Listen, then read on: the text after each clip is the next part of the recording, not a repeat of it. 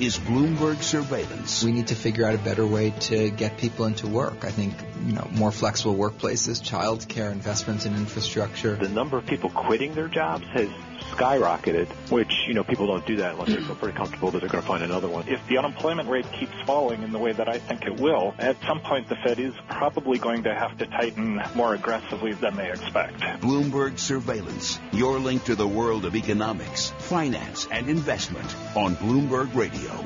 Good morning and happy Jobs Day. I'm Michael McKee along with Tom Keene. It's 7 a.m. on Wall Street, 8 p.m. in Shanghai, where China intervened to support its stock market today, keeping it from a loss just as the National People's Congress gets underway. How convenient, as they say.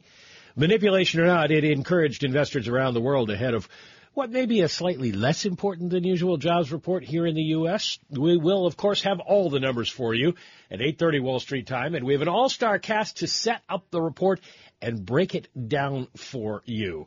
We will uh, begin our conversation with Michael Darda in just a moment. Also today, Robert Gordon, Alan Krueger, Mickey Levy, and as always, Bill Gross from Janus Capital, Scott Mather from PIMCO, BlackRock's Russ Koesterich help us break everything down. Ahead of the numbers, here's where we are. China did finish higher, but only by half a percent, and it took the government to get them there. But that's still enough to encourage buying in the rest of Asia and in Europe. The Stoxx 600 up two points right now, half a percent. The DAX is up 98 points right now, 1%. In London, the FTSE's up 60 points. That's just about 1% as the uh, back and forth schizophrenia in the markets over Brexit continues there. Uh, in the U.S., a more nuanced story. We are up not a lot, but ahead of Jobs Day, there is some green on the screen. S&P futures three points higher, tenth of a percent. Two tenths for Dow E-mini futures, 29 points, and a 12 point gain for Nasdaq 100 futures. That's a three tenths gain. Ahead of the jobs report, bond yields actually lower. We'll see how they trade after the numbers come out. 10 year 1.83 percent.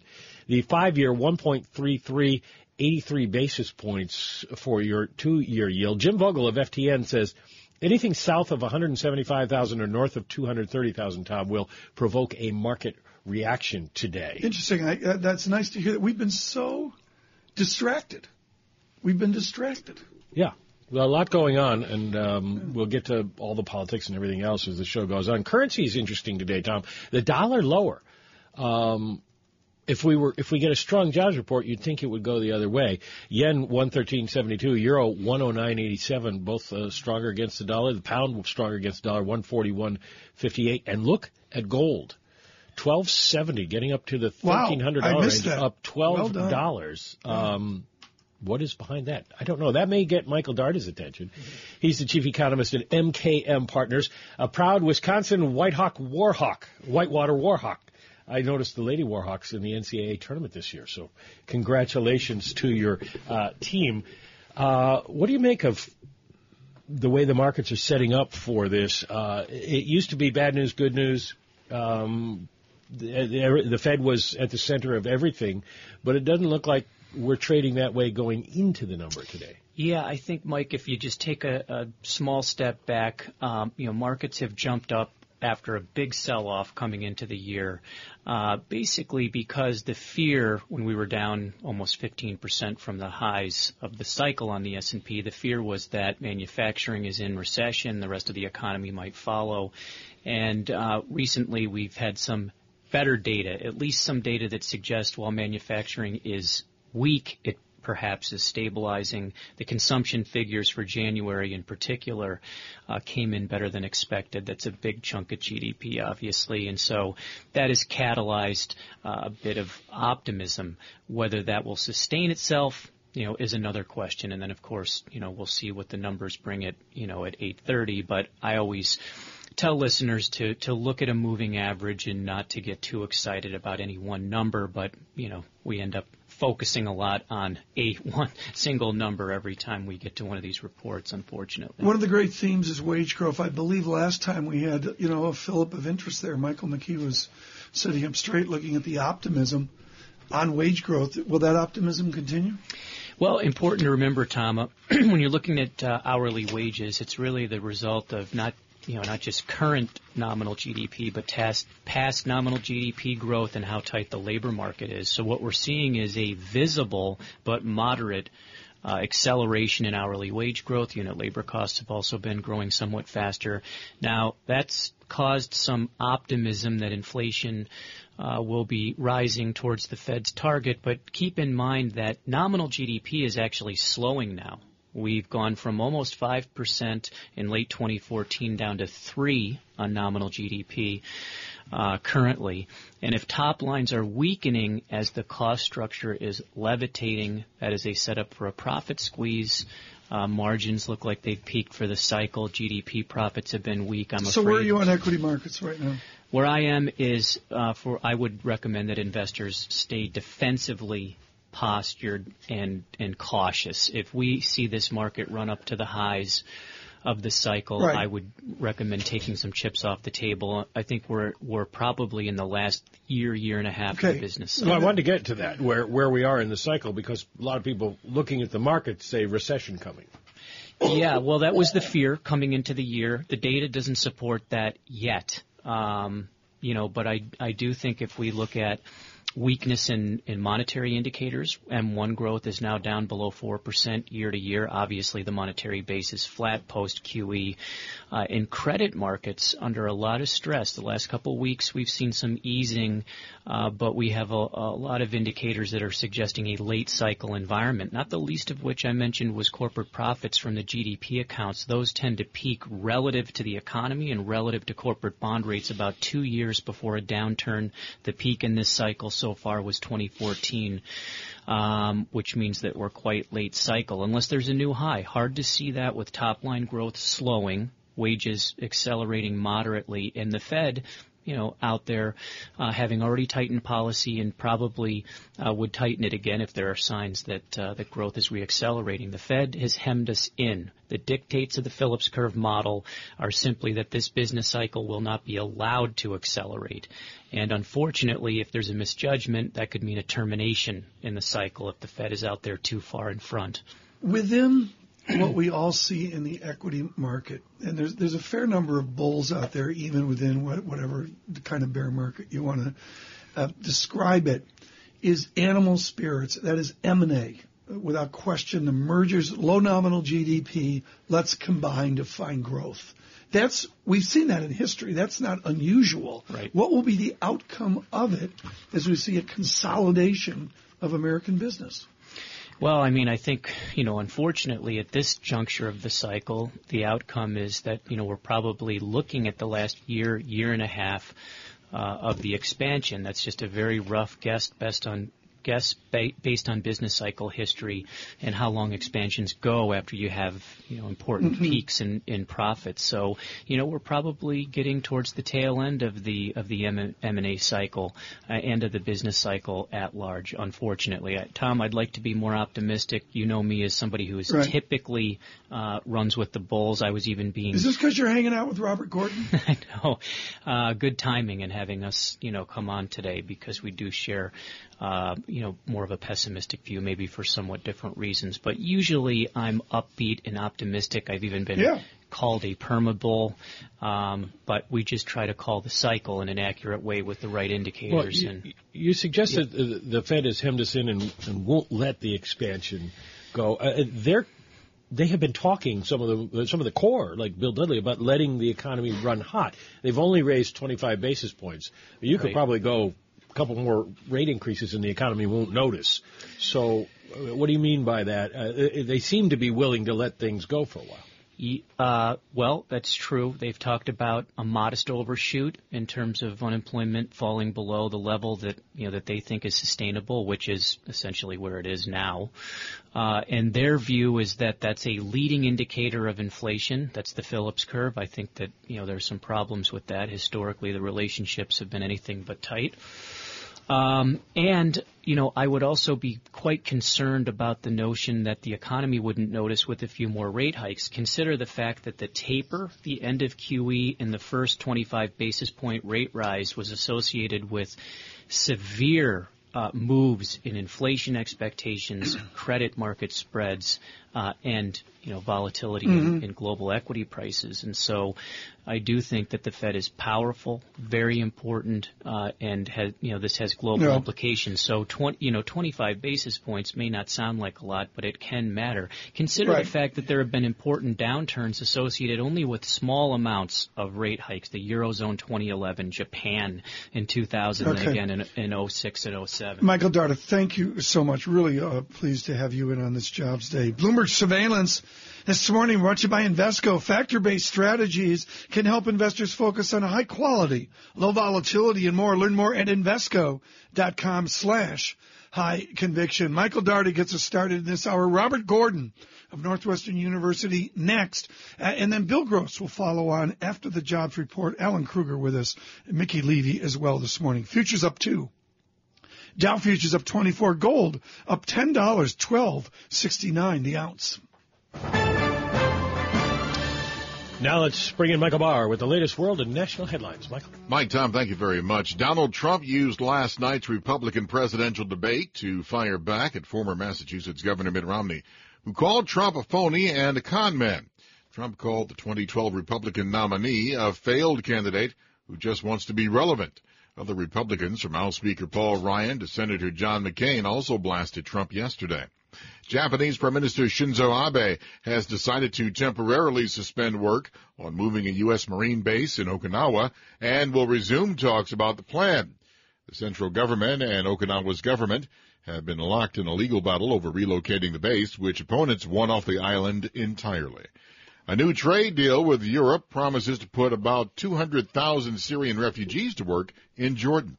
Global news 24 hours a day, powered by our 2,400 journalists in more than 150 news bureaus from around the world. I'm Michael Barr. Mike, Tom? And Michael, thanks so much. Uh, it is Jobs Day. We will, at 8.30, turn to Bill Gross for his perspective not only on the report, but on the American economy. Bloomberg Surveillance brought to you by the Town of Hempstead Industrial Development Agency. Find out how to put the Town of Hempstead IDA to work for your business. Call 1-800-593-3870 or visit tohida.org.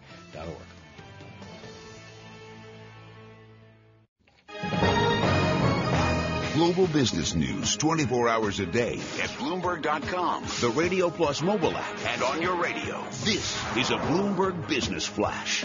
And I'm Karen Moskow. This update's brought to you by CBOE VIX Options and Futures. Volatility can be harnessed with CBOE VIX Options and Futures.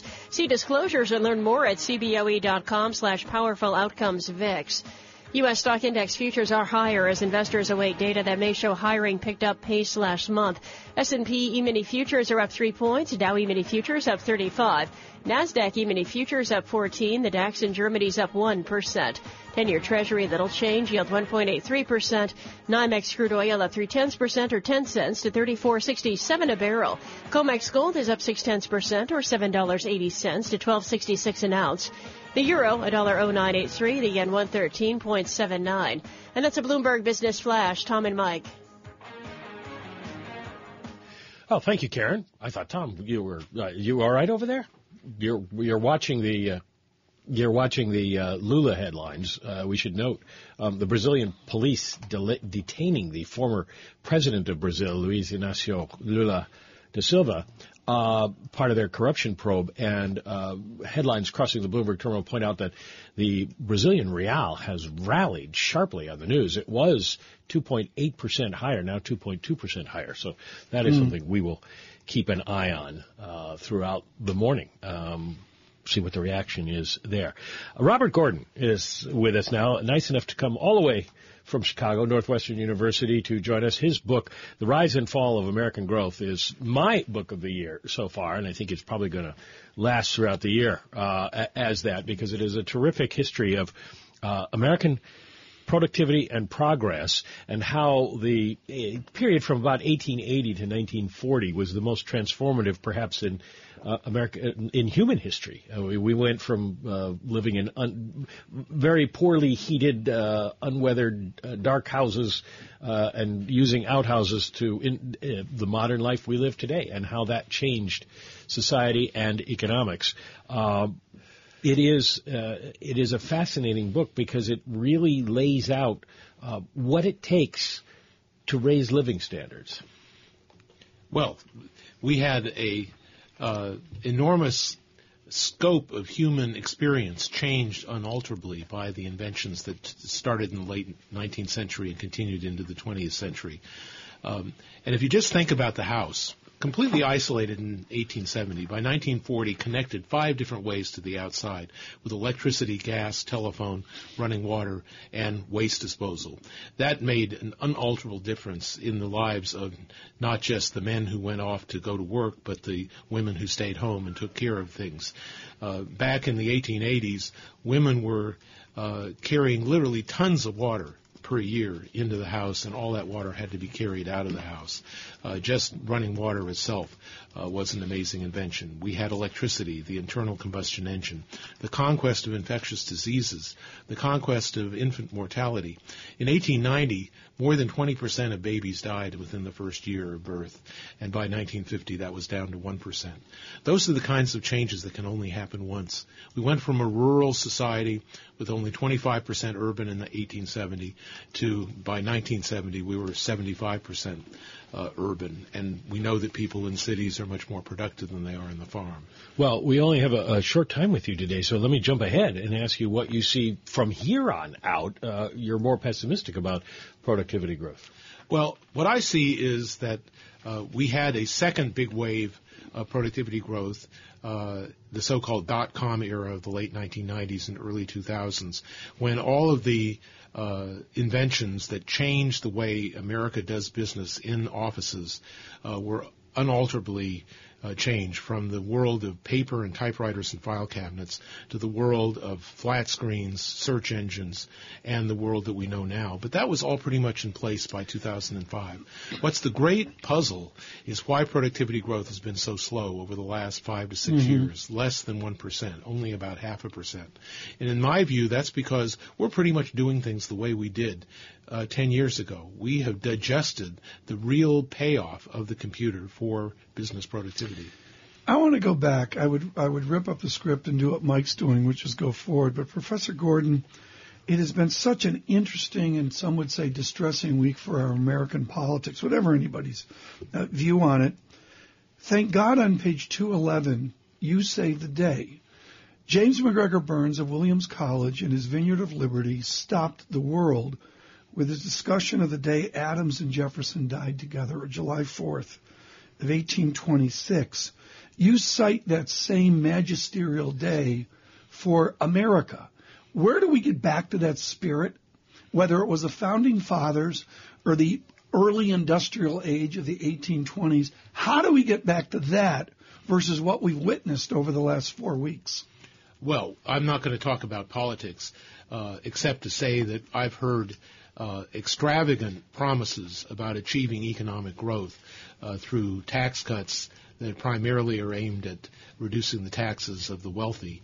And I think what we should remember is that there is the top 1% in the United States that have been extremely fortunate to be the beneficiaries of the computer age. Uh, and what we need is to find a way of balancing out our society instead of a few winners and a lot of people stagnating suffering from the slow growth in productivity. Uh, we need to have uh, a way of improving life for the middle and the bottom. And I put my primary emphasis on preschool education. We have in our country an enormous vocabulary gap of people arriving in kindergarten when you compare the, the poverty population with the middle and the upper uh, income students. Um, and we need a concerted effort to join together as a country and try to uh, yeah. deal with the disadvantages that so many of our new children, our new next generation, are growing up with. Mike, one quick question. Uh, how much? Uh, we just have uh, 30 seconds here, but how much does a pre- difference does a president make to the economy? Uh, I think the the uh, the difference can be very substantial if you have the president and the Congress in the same party. Therefore, I expect that if we have a Democratic president elected in 2016, we'll continue to have a stalemate. Right. I think if we have a Republican uh, with control of both houses of Parliament, we'll see some major changes. Now, for many of us, they may be changes moving backwards.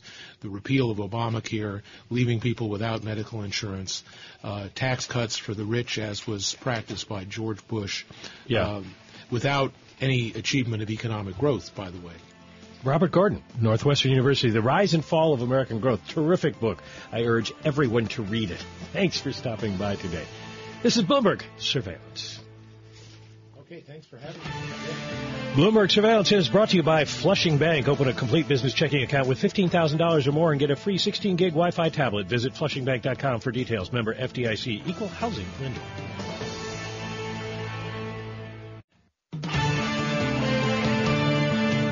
Broadcasting live to New York, Bloomberg 1130. To Washington, D.C., Bloomberg 99.1. To Boston, Bloomberg 1200. To San Francisco, Bloomberg 960. To the country, Sirius XM Channel 119. And around the globe, the Bloomberg Radio Plus app at Bloomberg.com. This is Bloomberg Surveillance.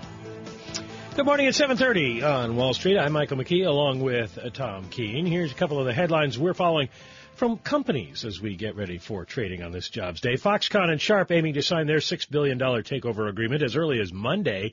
They've decided their deal doesn't require major changes.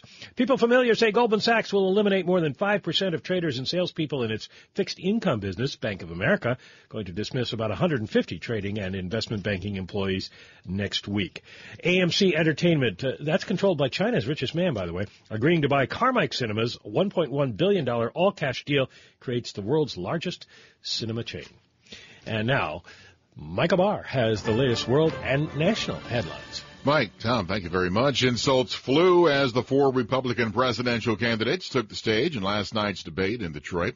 Donald Trump kept referring to Florida Senator Marco Rubio as Little Marco. In the end, the candidates on Fox News pledged to support Trump if he becomes the nominee. I'll support the Republican nominee. Yes, because I gave my word that I would. Sometimes he makes it a little bit hard, but uh, I-, I will support whoever is the Republican nominee for president. The answer is yes, I will. The White House calls it a showdown between heavyweights in the world of computer science. Students from MIT and Britain's University of Cambridge will spend the weekend hacking into each other's computers. The two schools are competing in a hacking contest that President Obama and British Prime Minister Cameron announced last year, among other joint cybersecurity projects between the two nations.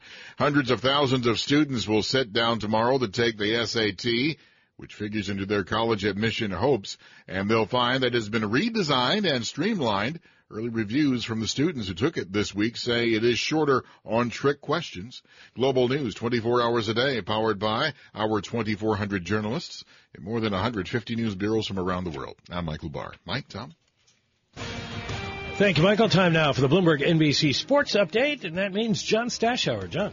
Thanks, Mike. All three local hockey teams were on the road, and the Islanders and Devils both won following similar scripts. Both were trailing with a minute to play, tied the game, and then won in overtime. The Isles 4-3 at Winnipeg. Kyle Okposo, the game winner midway through OT after Anders Lee got them there with a half minute to go in regulation. Islanders 5 and 1 on the seven game road trip that ends Sunday at the Garden against the Rangers. Devils had lost 6 of 7, never led in Nashville until Adam Henrique's game winner at 154 after he tied it with 40 seconds left in regulation. Devils won 5-4. Rangers three-game win streak ended in Pittsburgh 4-1. Penguins scored 3 times in 99 seconds late in the second period. The Rangers have to come right back tonight and visit league leading Washington and the Blue Shirts have not lost back-to-back games since December. Golden State Warriors won again last night beating Oklahoma City. The Warriors are 55 and 5. They've won 44 in a row at home in the regular season. That ties the NBA record. College basketball, the Metro Atlantic tourney underway in Albany with Manhattan advancing. Both Monmouth and Iona, who are the top two seeds, will be in action tonight. With the Bloomberg NBC Sports Update, I'm John Stashower. Thank you, John. Today is, of course, Jobs Day. We're celebrating here at uh, Bloomberg Surveillance. 195,000 jobs is the consensus of economists uh, we surveyed. 190,000 of those will be private payrolls. Manufacturing payrolls forecast to decline by 1,000. Unemployment forecast no change, 4.9%, and earnings up two tenths, which would keep us on a two and a half percent average hourly earnings year over year basis. And that's a number that a lot of people will be watching very closely. All the jobs numbers coming your way. 830 Wall Street time here on Bloomberg Surveillance. Good morning. This is Bloomberg Surveillance. I'm Michael McKee along with Tom Keene. We are seeing green on the screen, some optimism perhaps about the jobs numbers, although you never can quite tell whether Wall Street thinks good news is bad news or vice versa. But right now, S&P futures are up by three points, about two tenths of a percent. Same percentage gain for Dow E-mini futures. They are up by 31 points and it's a 14 point gain for NASDAQ futures. They are up three tenths. We are excited because of course we have been speaking with Robert Gordon from Northwestern University, author of The Rise and Fall of American Growth, also a member of the uh, National Bureau of Economic, uh, for Economic uh, research business cycle dating committee, and as uh, he was telling me just a few moments ago, there's no cycle to date right now, so we're not talking about uh, recession no at the moment. Has met less often. no committee's met less often, you say. That's right. Uh, and Alan Krueger, our regular Jobs Day guest, of course, uh, Princeton economist, former Labor Department uh, chief economist, former Treasury Department chief economist. The man can't hold a job. he's, he's with us as well today. I want to go back to a question that I asked uh, Professor Gordon Alan just before uh, we took a break. With all the, um, I don't know what even what to call the uh, presidential race this year. It is so strange, and obviously there is a candidate who doesn't seem to be qualified, doesn't understand economics. So I asked the professor, and, and you have you'll have great perspective because you were on the inside. How much difference a president can make to the economy? Uh, does the does the massive bureaucracy of the United States government leaven what a president can do, or can there be real damage done? Thank you. Uh, I'm of the belief there could be real damage. You know, if you talk about starting a trade war with China, uh, disrupting relationships with Mexico, um, cutting, you know dramatically cutting taxes, blowing up the deficit. Um, the way uh, enforcement works for regulations, uh, I think President can uh, cause a lot of damage. I, am just wondering, though. Uh, you can say you want a trade war. You can say you want to deport 11 million people, but is Congress going to let you? Is uh, the bureaucracy going to let you? Well, not all of that requires congressional action. The president has a lot of authority. So uh, I, I really worry for the future, uh, given some of the alternatives. Well, Professor Gordon, uh, how important are the uh, undocumented uh, immigrants here? There are something like 8 million people who are out of work who would like work. If you deport uh, 11 million, I guess the calculation is about 8 million of those are uh, in the labor force. Um, can't uh, citizens replace those? Well, let's not exaggerate. Uh, we have a normal amount of unemployment that it takes uh, teenagers to find new jobs. People who are going back and forth to school uh, are counted as unemployed when they're doing routine uh, job search. So it's not that we have 8 million people who are uh, desperately unable to find jobs. We have a very high rate of job hiring now. Uh, we have very healthy turnover in the labor market. We're getting our unemployment rate down into the 4.5% range, uh, which is generally thought to be about as low as we can get and stay safe on the Fed's inflation target. Uh, so uh, what we've got is a economy that is already very dependent on those undocumented uh, immigrants who are here, and many of whom have been here for years, uh, go into any restaurant, look at who the cooks are, look at who the wait staff is, look at the people who do the real nuts and bolts work of running the American economy, and many of them are among those uh, undocumented aliens. We can't uh, do without them, and it would be enormously disruptive to try to suddenly come along and tell them that they all have to leave. I think it's to- totally infeasible. Uh, I think the the bureaucracy would simply ignore this, but it can make a difference. Uh, Alan, the uh, the idea of the manual labor uh, worker. Uh, how important is that going to be going forward in an economy that we keep hearing is becoming more and more technology and robot driven? Well, uh, in the long run, the pattern has been for machinery to replace routine work, manual labor, and I think that'll continue. On the other hand, in, in the near term, we're still very dependent on uh, the use of muscle uh, in terms of construction, in terms of uh, building our roads, uh, houses. Um, so uh, I think, you know, for the f- foreseeable future, uh, we're still going to be very dependent on manual labor. Does the employment report give us any clue as to how many people are in that job category and or uh, you know non-citizens or the people who would be deported? Uh, the monthly report doesn't give too much purchase on the undocumented immigrants, uh, but there are pretty good estimates of how many undocumented workers there are in the U.S. You know, one of the things which has been amazing to me is that we're having this debate at a time when net migration to Mexico is negative. We're, we're seeing outflows that we have for the past few years, uh, which just is a sign, I think, of how far off base the discussion has been compared to the reality of what's uh, driving our economy. Uh, Professor uh, Gordon, I only have 30 seconds left, but what, you, what would you say to the people who are supporting Donald Trump who feel that they don't have a future? Uh, I would tell them that uh, we need to have a, a, more equal society, not a less equal society. Uh, we don't want to run up deficits by cutting taxes on the rich, and we need to have programs that support people like them. Uh, they're voting for the wrong person.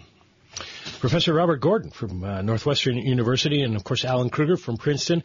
Alan will be staying around. We thank Professor Gordon for coming in today. A, a treat. And again, uh, his book, The Rise and Fall of American Growth, definitely my uh, book of the year, and everybody should check that out. Uh, it will give you a very good read. Good thing it is not a, it's not summertime because it's a little heavy for a beach book.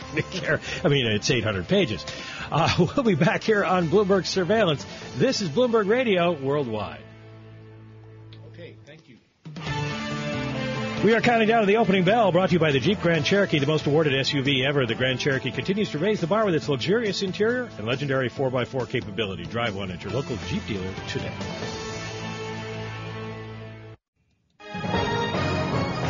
Global business news 24 hours a day at Bloomberg.com, the Radio Plus mobile app, and on your radio. This is a Bloomberg Business Flash. And I'm Karen Moskow. This update's brought to you by Sector SPDR ETFs. Why buy a single stock when you can invest in the entire sector? Visit sectorspdrs.com or call 1-866-SECTOR-ETF.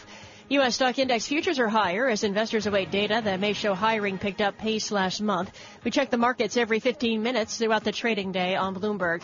S&P E-mini futures up 4 points, Dow E-mini futures up 37, Nasdaq E-mini futures up 17, DAX in Germany's up 1.1%, 10-year Treasury little change, yield 1.83%, NYMEX crude oil up 8 tenths percent or 28 cents, COMEX gold is up 6 tenths percent or $7.70, the euro $1.0971, the yen 113.72.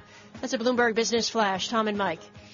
Kai Moskow, thank you very much. The Bloomberg NJIT STEM report is brought to you by the New Jersey Institute of Technology. I just lost my place here. I'll be right back with you. we are brought to you by NJIT, partnering with government and industry to apply the university's world-class research assets to innovate and spur economic growth. Learn more at njit.edu. Bob Moon, I need I need an electronic version of that billboard so I don't mess up like I just did. Okay, good morning, Michael. Here's what's making news in science, technology, engineering, and math. Facebook will pay millions more in taxes starting next year all because of where it sends the bills out for the advertising it sells in the United Kingdom.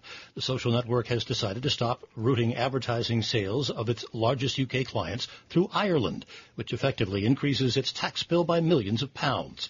It's a bid by Facebook to improve transparency and fend off criticism over tax avoidance. Smaller business sales where advertising is booked online will still be routed through the company's Ireland offices, which will remain the firm's international headquarters.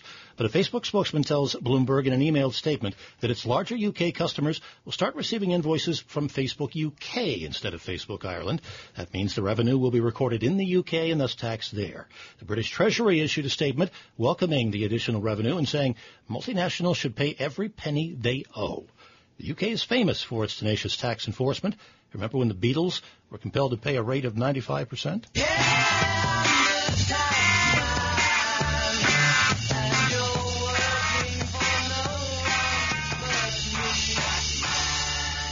This morning's Bloomberg NJIT STEM report. Tom? That was a revolver moment. It Very was. good, Bob. Ooh, a revolver moment. Thank you. Boy, clever. Thank you. Mike, pick it up here with our esteemed guest, this Jobs Day. Well, our esteemed guest is uh, our esteemed Jobs Day co-host Alan Krueger from Princeton University. We were uh, talking with Robert Gordon of Northwestern in the last block about uh, what a difference uh, an administration can make in the economy. Let's uh, keep it in government. Move down the street a little bit to 20th and uh, C Streets in Washington and ask. at this point, is the Fed still affecting the economy? or has the the impact of zero interest rates and QE and the Fed's balance sheet at this point sort of become a neutral factor? I think they're still accommodating the economy. I think it'll be a while before monetary policy is in a neutral stance. So, uh, when you say it's a while, then what is the what is what the Fed is considering? Whether they raise interest rates another 25 basis points or 50 basis points this year, is that going to have an impact? Are we going to notice that? At what point do, do they hinder the economy? Well, I think it'll uh, start to slow the economy when they, and I assume that they'll continue to raise rates because I expect the recovery is going to continue. Um, the question is at what pace? The reason why I say I think it's accommodative, it'll just be less accommodative going forward, uh, is real rates are still negative if you look at where we are with inflation, where nominal interest rates are, even if they go up 50 basis points, 75 basis points this year, uh, that's still going to be below the inflation rate. And that still would be supporting investment in the U.S. economy, supporting consumption.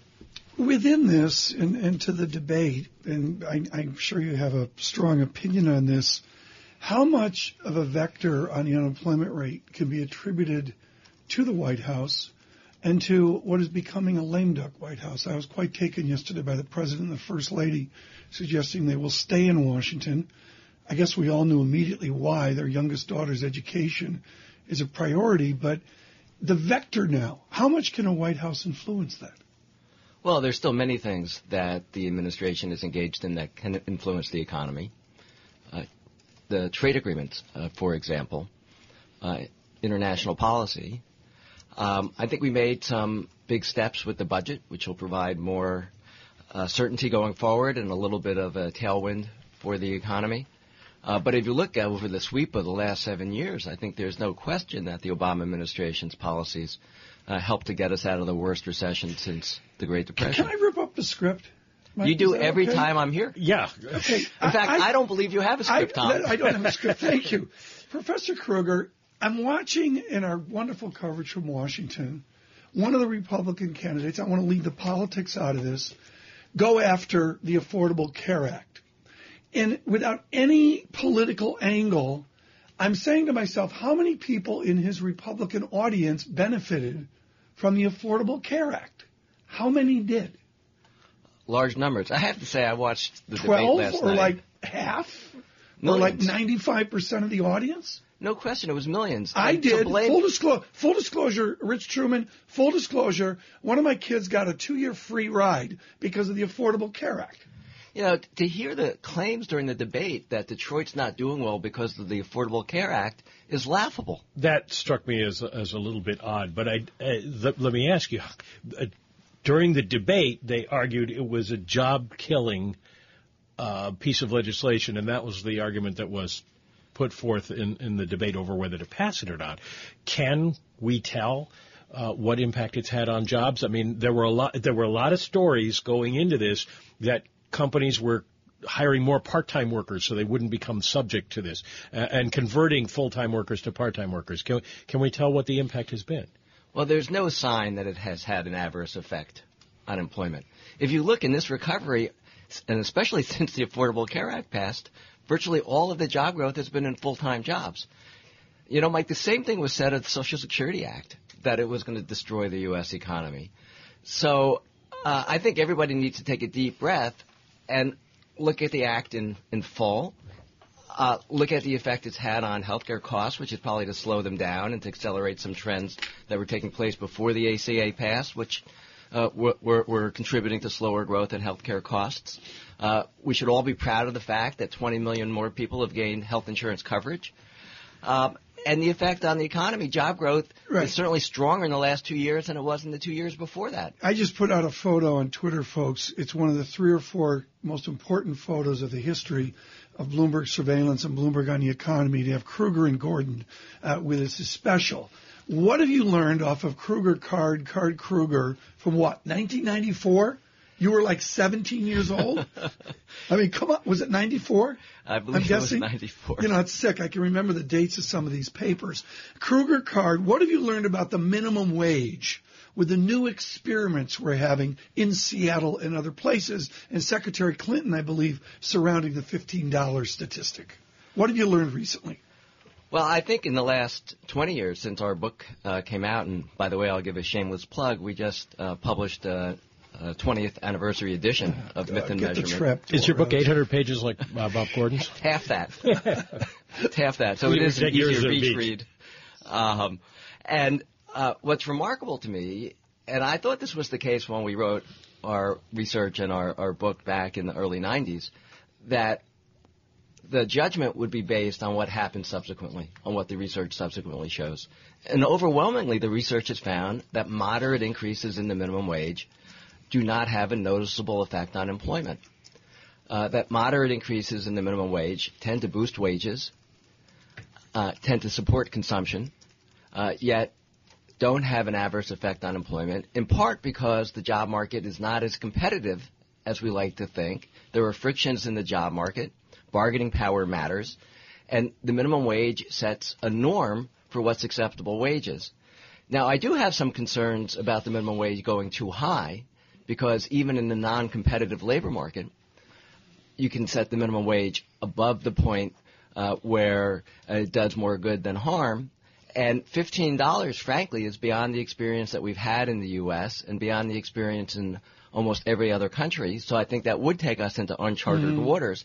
But I'm quite comfortable Okay. saying that going up to a range like $12 an hour uh, would have more benefits Right. for low-wage workers. Professor Krueger, thank you so much for being with us today. Our people are looking at your people, your entourage, Elaine. She's screaming, "Get him out of here!" Alan Krueger is gone. Uh, the former Alan president. Krueger can always say, uh, you know, we'll rip Yeah. up the script sometime, and, and he can he can come back anytime he wants. His entourage is coming right into the studio to drag him out. It's so rude. He's the former chairman of the President's Council of Economic Advisors, Alan Krueger of Princeton uh, University. Futures up five, Dow futures up 43. Mickey Levy to join us. Thrilled with that with Berenberg Capital Markets. Uh, also uh, joining us today, William Gross. Uh, we'll speak to him for Janus Capital with an important note uh, a few days ago He's, on uh, banking. He's warning the sun is going to burn out at some Yeah, or, or something like that. Bill Gross will join us after the jobs report. I hope it's not Uh, soon. Yeah, well, we'll look at that. We begin another hour here and then on to the 9 o'clock hour of Bloomberg uh, surveillance. And of course, in 32 minutes, uh, we will do what we do, which is we'll go beneath the headline data to inform you on America's labor economy. Michael McKee and Tom Keene, coast to coast, worldwide, Bloomberg surveillance.